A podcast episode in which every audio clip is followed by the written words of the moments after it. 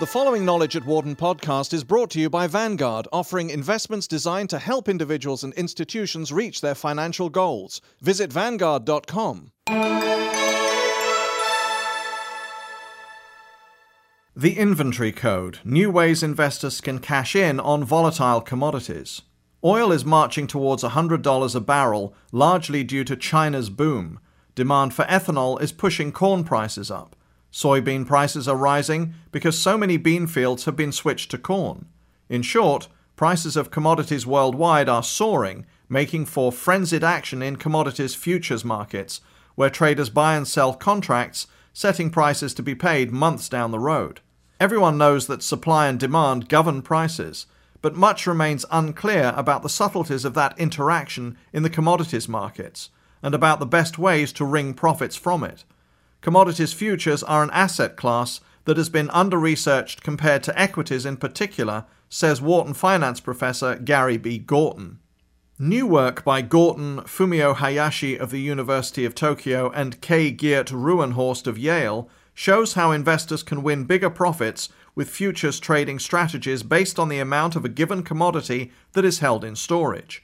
Returns or risk premiums are bigger when low inventories make prices more volatile, Gorton and his colleagues conclude.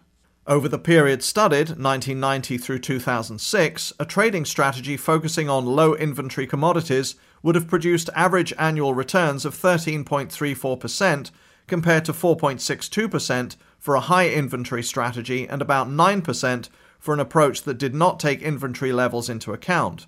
What we show is that you get paid more if the risk is higher, Gorton says. Most importantly, the research shows how to gauge hard to measure inventory levels by looking at the relationship between prices on the futures market and the spot or cash market, where commodities are bought for immediate delivery. When the spot price rises more than the futures price, traders can infer that the inventory level has fallen and that the opportunities to earn outsized profits are especially good. The findings, which could be especially useful to institutional investors and commodities trading advisors, CTAs, are described in a paper titled The Fundamentals of Commodity Futures Returns. The new paper follows on Gorton and Rouwenhorst's earlier work, which found that over long periods, commodity returns are as high as those of stocks, while experts had long thought them to be lower. That work, described in a paper titled Facts and Fantasies About Commodities Futures, also concluded, surprisingly, that commodities are not as risky as stocks. Part of what we are doing is trying to understand the determinant of those returns, Gorton said about the follow up study. We get much more specific to see if we can explain what moves that risk premium around through time and on individual commodities. Insurance against price declines. The work comes as commodities markets are booming. Rapid economic growth in China, India, and other countries has spurred demand for oil, metals, and many other commodities, as has use of grain for ethanol, a gasoline alternative. The action has attracted more investors. New commodities exchanges are being established, and older ones are expanding and converting to for profit models, searching for new products to trade, such as futures contracts. Heavy demand means that many commodity inventories are especially low. That makes prices more volatile because commodities buyers are less certain of future supplies. Commodities producers are thus drawn to the futures markets, which provide insurance against price declines by locking in tomorrow's prices today. Investors are eager to earn the premiums that come from providing that insurance through futures contracts. As a result of all this, futures contracts have become more liquid or easy to trade, Gorton says. The whole futures industry is expanding by an amazing amount. A futures contract is an agreement for the seller to deliver a specified quantity of a commodity on a certain date for a price agreed upon in the present. Once created, a standardized contract can be traded in the secondary market. In practice, only about 2% of contracts are used to effect an actual delivery of the commodity.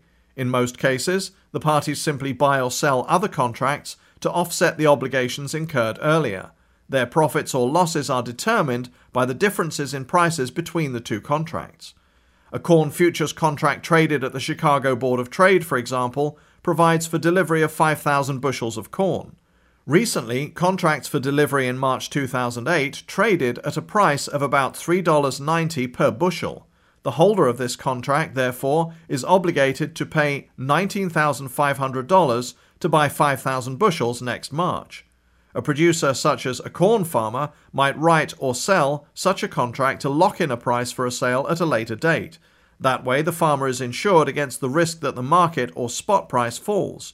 On the other side of the deal, the investor or speculator is providing the insurance and hopes the price will rise. If the price next March is $4 a bushel, the investor will make 10 cents a bushel or $500 per contract using the contract to buy for $3.90 corn that can be sold for $4. The farmer would, in effect, have paid or given up 10 cents a bushel to avoid the risk of getting less than $3.90.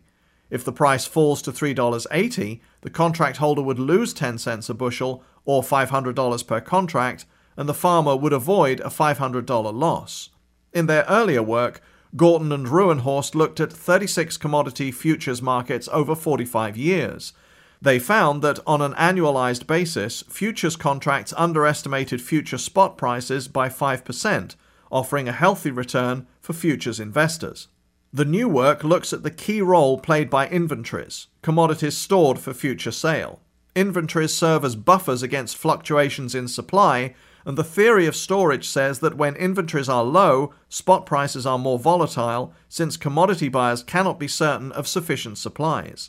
Futures markets provide insurance against future price volatility. So, when low inventories heighten the risk of price volatility, the cost of this insurance can be expected to rise. That translates into bigger returns for the contract holders who take on these bigger risks. Predicting inventory levels. Gorton and his colleagues used inventory and futures pricing data on 31 commodities to see how two portfolios of futures contracts would have performed from 1969 through 2006. One portfolio was adjusted each month so that it always contained futures contracts for commodities with higher than normal inventories. It returned an average of 4.62% a year. The second portfolio, tracking low inventory commodities, returned 13.34% a year. A third portfolio, a simple index composed of equal amounts of each commodity, returned 8.98% a year. The low inventory portfolio was slightly more risky than the simple equally weighted index, but the extra risk was more than offset by the extra return, Gorton says. By itself, this finding does not offer a useful trading strategy because inventory data is generally not available quickly enough. So, the authors looked at ways to infer inventory levels from the futures and spot pricing data. The first approach looks at the futures basis, the difference between the spot price one would pay today and futures price one would agree upon today but not pay until later. When inventories fall, the spot price rises because supply is low relative to demand. The futures price rises as well, but not so much because traders believe inventories will gradually be replenished before the contracted delivery dates arrive. As a result, the gap between spot and future prices widens. Looking at data for the 31 commodities, the authors found that an above average basis did indeed coincide with lower inventories and vice versa. The empirical evidence is consistent with the prediction of the theory of storage and suggests that the basis is a useful indicator of the level of a commodity's inventory, the authors conclude.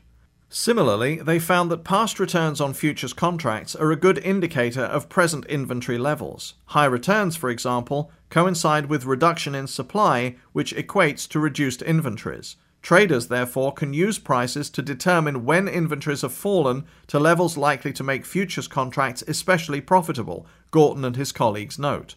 The authors created two portfolios to test this. For the first, they ranked commodities according to their futures basis. In this case, that was defined as the difference between the price in the contracts maturing the soonest minus the price in the contracts maturing after that, three months later, for example. The high basis portfolio contained equal amounts of contracts for commodities in the top half of the rankings, and it was adjusted every month as the rankings changed.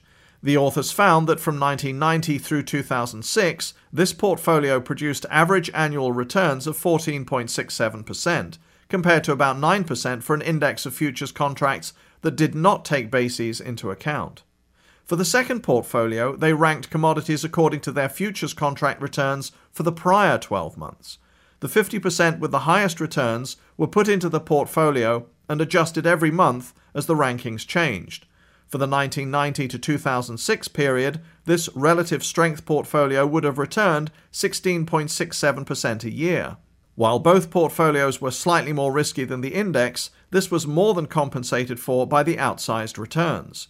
Finally, the authors looked at how their trading strategies would stack up against competition in the real world, the CTAs, which operate investment pools similar to hedge funds.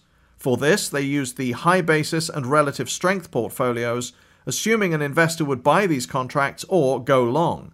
In addition, they assumed the investor would short or sell contracts that were in the bottom half of the two rankings. That strategy would profit from the poor performance of the commodities with low basis and poor relative strength. The study also assumed the investor would pay annual fees of 2% of assets, similar to those paid by CTA investors. From 1990 through 2006, this approach would have returned an average of 10.88% a year compared to 5.76% for a standard CTA performance index published by Barclay Trading Group. If you constructed trading strategies based on these signals, you would do rather well, Gorton said. You would do much better than CTAs. For more information, please visit our website at knowledge.wharton.upenn.edu.